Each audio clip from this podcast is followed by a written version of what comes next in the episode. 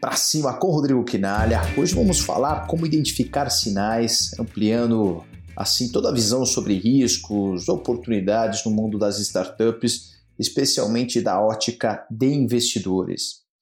Sempre recebemos muita pergunta sobre como conseguimos alavancar com grande sucesso as empresas, startups investidas. É, e vamos falar bastante sobre esses detalhes hoje. Tem muita coisa importante que deve ser notada. Não esqueça de seguir, já aproveitando minhas redes sociais, para ficar por dentro das novidades. Instagram, Rodrigo Quinalha Oficial, no Instagram. No LinkedIn, Rodrigo Quinalha. Tenho recebido vários feedbacks muito positivos aí, pedindo temas, enfim, mais um canal de comunicação entre nós.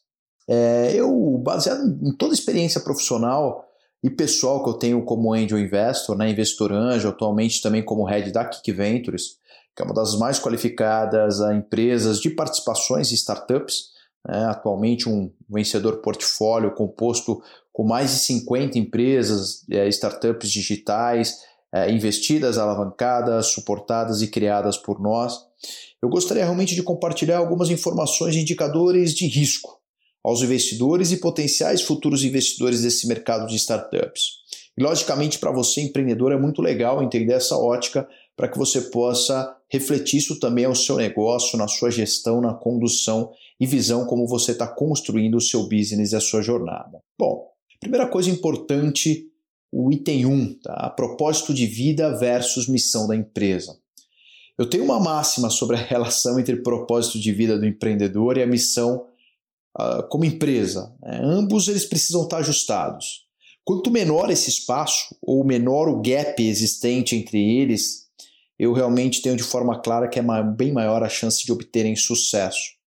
Se possível, que estejam totalmente fundidas em um único ponto, que por vezes até mesmo se confundem. Né? Diferentemente de você ser empregado de uma organização, não tem mérito, demérito, são modelos, cenários diferentes. É, empreender requer um nível de envolvimento e afinco infinitamente maior. Se essa relação for distante, é, não invista no negócio, não invista seu tempo. Com certeza, a exigência, a cobrança que empreender gera para que você tenha um negócio de sucesso, né? isso não é garantia, ou seja, mesmo você dando 100, 110% da sua capacidade, não é garantia de sucesso. Então, imagina você dando aí praticamente é, 50%. Né? Quer dizer, é muito difícil isso vingar. Outra coisa também muito comum, o segundo ponto, são startups com empreendedores diluídos. É, a diluição é algo natural durante a jornada de um negócio de startups, até porque muitos, muitos negócios desses necessitam de um capital massivo, um capital intensivo.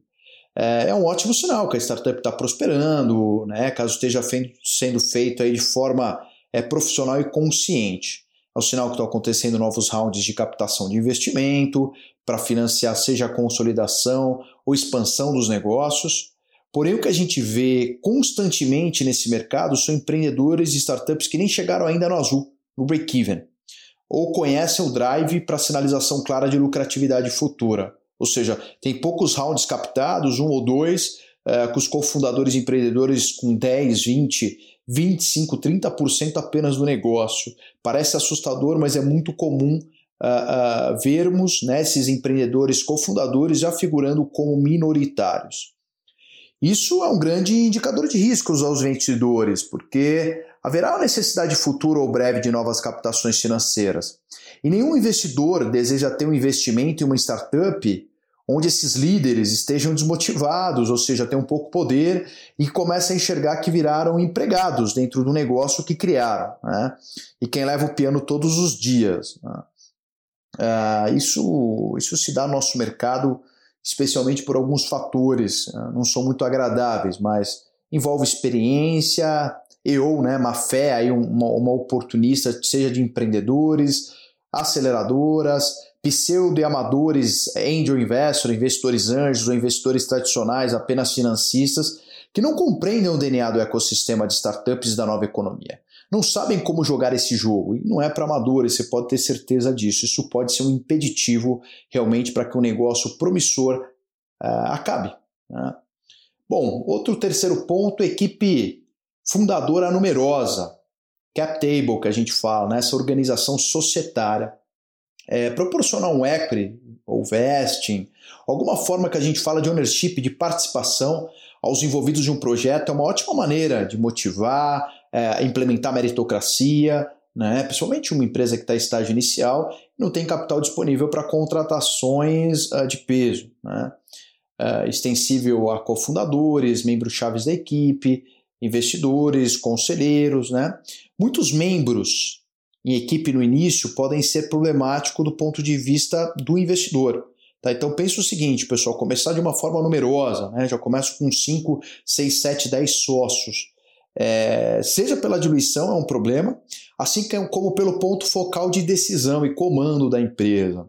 Existe uma parte de governança que raramente ela possa ser consertada, porque é muito difícil você ter uh, decisões unânimes ou equilibradas com uma quantidade muito grande de pessoas. Né? Então, uh, isso pode atrasar uh, a startup no momento decisório, que precisa ser ágil e rápido até porque ela está muito frágil, né? principalmente early stage, estágios iniciais. Então, portanto, esse empreendedor ele precisa manter os objetivos de angariação né, de fundos financeiros, sempre de forma consciente, então a gestão financeira, ao contatar, considerar trazer cofundadores, seja via equity ou como vesting, tomar muito cuidado, né? Quem e como está sendo incorporado ao seu negócio, para resumir toda essa história. Mas é interessante que eh, a startup tem um stock option pool que a gente fala, né? uma, uma, uma porção, é uma fração de ações, de opções, é, para atrair ótimos talentos durante a jornada. Então, normalmente, startups de estágio inicial elas reservam por volta de 10%, colocam em tesouraria e conforme vão necessitando essa utilização em casos especiais de contratação, é, atração de talentos, ela vai utilizando isso como se fosse uma moeda. Né? Então, esse é um terceiro ponto que é bastante importante.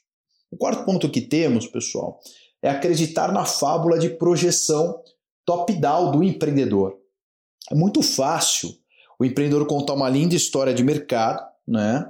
É perfeito ao investidor, ele projeta um crescimento, potencial, olhando o tamanho máximo de um mercado, um tamanho endereçável máximo de um mercado em questão, de uma perspectiva top-down. Por exemplo, o mercado farmacêutico deve eh, atingir um movimento de 87 bilhões de reais hipotético em 2019. Se pegarmos apenas 1% desse mercado, temos um faturamento anual de 80 uh, e 7 milhões de reais, ou seja, eu tenho 7,51, 52 milhões por mês de MMR, né?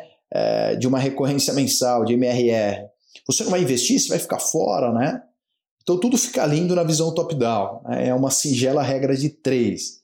Então nós prezamos sempre pela perspectiva bottom-up, ou seja, com 20 mil reais que eu pedi minha conta GPS, que eu acumulei no último emprego, do meu FGTS, é, vou me dedicar agora 100% a minha startup, né? eu estou investindo agora na finalização do meu produto, montei um MVP inicial, eu coloquei um pouco em marketing, aqui em ads, na internet, redes sociais, queimei sola de sapato, olha aqui Rodrigo, né? comprei três três tênis novos, dois já estão gastos com furo aqui.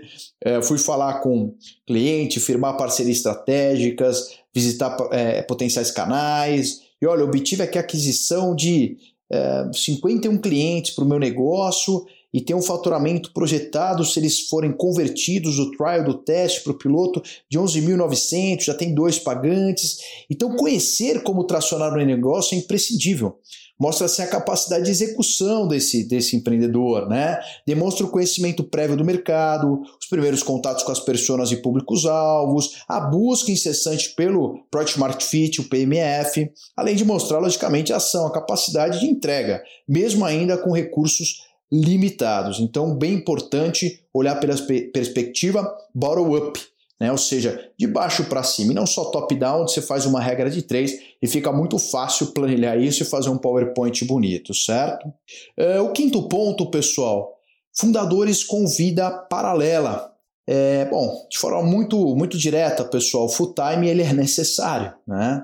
É mais ou menos assim, se você não acredita no seu negócio para você estar tá integralmente se dedicando a ele, por que, que um terceiro vai ter que acreditar? Né? E, e startup não pode ser um hobby para o fundador. Né? É, se o empreendedor acredita no seu business, vai trazer pessoas que apostam na empresa. Né? Agora não, é um experimento de vida de um terceiro onde nem ele coloca seu próprio risco ou acredita no negócio, né? Ah, quando eu pegar capital, vou me dedicar para o negócio. Isso não existe, né? O empreendedor, eu digo o seguinte, ele precisa extinguir todas as possibilidades uh, antes de buscar ou angariar investimento, né? É, é, ideias não valem nada, execuções valem primorosas, né? Sim, execuções primorosas, sim. Uh, e, e não assina NDA, né, como investidor, pessoal, principalmente casos iniciais de contato. Né? Não existe esse papo, eu tenho uma ideia, eu tenho uma ideia depositada, uma patente. A propriedade intelectual de software é muito complexa. Ela é uma barreira de entrada de proteção muito frágil. Então não adianta você utilizar isso como uma muleta, né? É, agregando valor em algo que ainda não foi reconhecido para o mercado, pessoal. Isso é ilusão, é, é viagem, é um pensamento, é hipótese que não foi comprovada. E hoje, através de comparables, existem deals muito bem no mercado, tracionando jamais reais mais sólidos. E a pergunta é: na mesa com 10, 20, 40 opções de investimento, ele vai escolher você por quê? Né? E outra coisa, se assina NDA, eh, a gente recebe ideias similares, 10, 20 ideias por mês. Né? Chegamos a receber às vezes 300 decks, é, oportunidades, apresentações de empresa por mês. Então, é um número muito grande muito expressivo de empresas estão procurando algum tipo de auxílio, smart money, money, apoio, eh, capital intelectual, relacional, capital financeiro e assim por diante. Né? Então, é, eu digo assim, empreendedor fraco, inseguro, imaturo, a gente tem de sobra nesse mercado, né? com pseudo ideias bilionárias e a grande maioria com essa atitude, né? não geram aí negócios potenciais e as estatísticas de fatos não mentem. Né? Eu repito aos os investidores experientes, nunca investem em ideia, mas sim no fator humano e no poder de execução, hands-on. Pessoal, sexto ponto, eu vou transformar esse podcast num segundo, tá? São 11 pontos no total. Eu vou falar o sexto ponto agora, para não ficar tão longo. A nossa ideia são pílulas de conhecimento rápidas aí no seu dia, na semana, é, enfim, durante a academia, durante o trabalho, o trajeto do carro no trânsito, para que você possa ir é, degustando aí esses papos, essas reflexões conjuntas. Né? O sexto ponto, pessoal, é o capital destinado 100% para o negócio. O que, que isso quer dizer? Não espere que o investidor, ou qualquer fundo, ou qualquer aceleradora, uh, sindicatos de investidores anjos, grupo de investidores anjos, vão colocar dinheiro na mesa para que o empreendedor compre uma casa maior, pega um carro novo, que ele faça é, festa, né? É, melhore seu estilo de vida. O dinheiro investido é 100% destinado ao crescimento e alavancagem do negócio, estritamente. Logicamente que a gente pode melhorar um prolabore ou algo adicional, né? a gente quer que, sem dúvida, os empreendedores tenham mais conforto, segurança e tranquilidade para é, é, chegar no seu potencial máximo, né? Uh, porém, uh, sempre com o planejamento correto né? e um efetivo uso de destinação do que foi captado. Né? Outro ponto, uh, o smart money ele tem um valor muito maior, às vezes a gente já disse isso várias vezes, do que o valor financeiro isolado. E a chave de sucesso para qualquer startup. Então, seja um investidor é, que consiga agregar ao negócio efetivamente. Né? Apenas um dinheiro isolado, sem inteligência, ele é fatal. Isso o empreendedor pode buscar em bancos, em incentivos públicos com juros baixos aí entre muitas vezes aí, anuais, entre 5% 10% ao ano. Então, cadê o dinheiro inteligente? Essa composição é bastante importante. Pessoal, eu vou falar depois os outros. Agora a gente fechou seis pontos, os próximos cinco pontos no próximo podcast. Então, fica antenado. Eu espero que você tenha gostado desses seis simples insights que eles possam te ajudar como empreendedor, mas principalmente quem está pensando em investir em startups, caso seja seu interesse ou se aproximar desse mercado. Eu fico à disposição, deixe o comentário, o seu like, ajude ajude-nos né, a distribuir, a espalhar nossa mensagem aí do podcast, que é um canal que tem sido tão interessante, tão bem recebido aí pelos meus seguidores, aí pelos ouvintes. Uh, caso você tenha interesse em aprofundar, eu vou deixar um e-mail também de contato daqui, que nós promovemos workshops, tem uma área de educação também muito forte, onde a gente trabalha há pelo menos quatro anos com iniciativas nesse sentido. Em 2020 vão ter várias entregas, é, agendas. Então, para ficar por dentro, caso alguém tenha interesse, é, mande um e-mail para contato@kikgrupo.com.br. kikgrupo.com.br.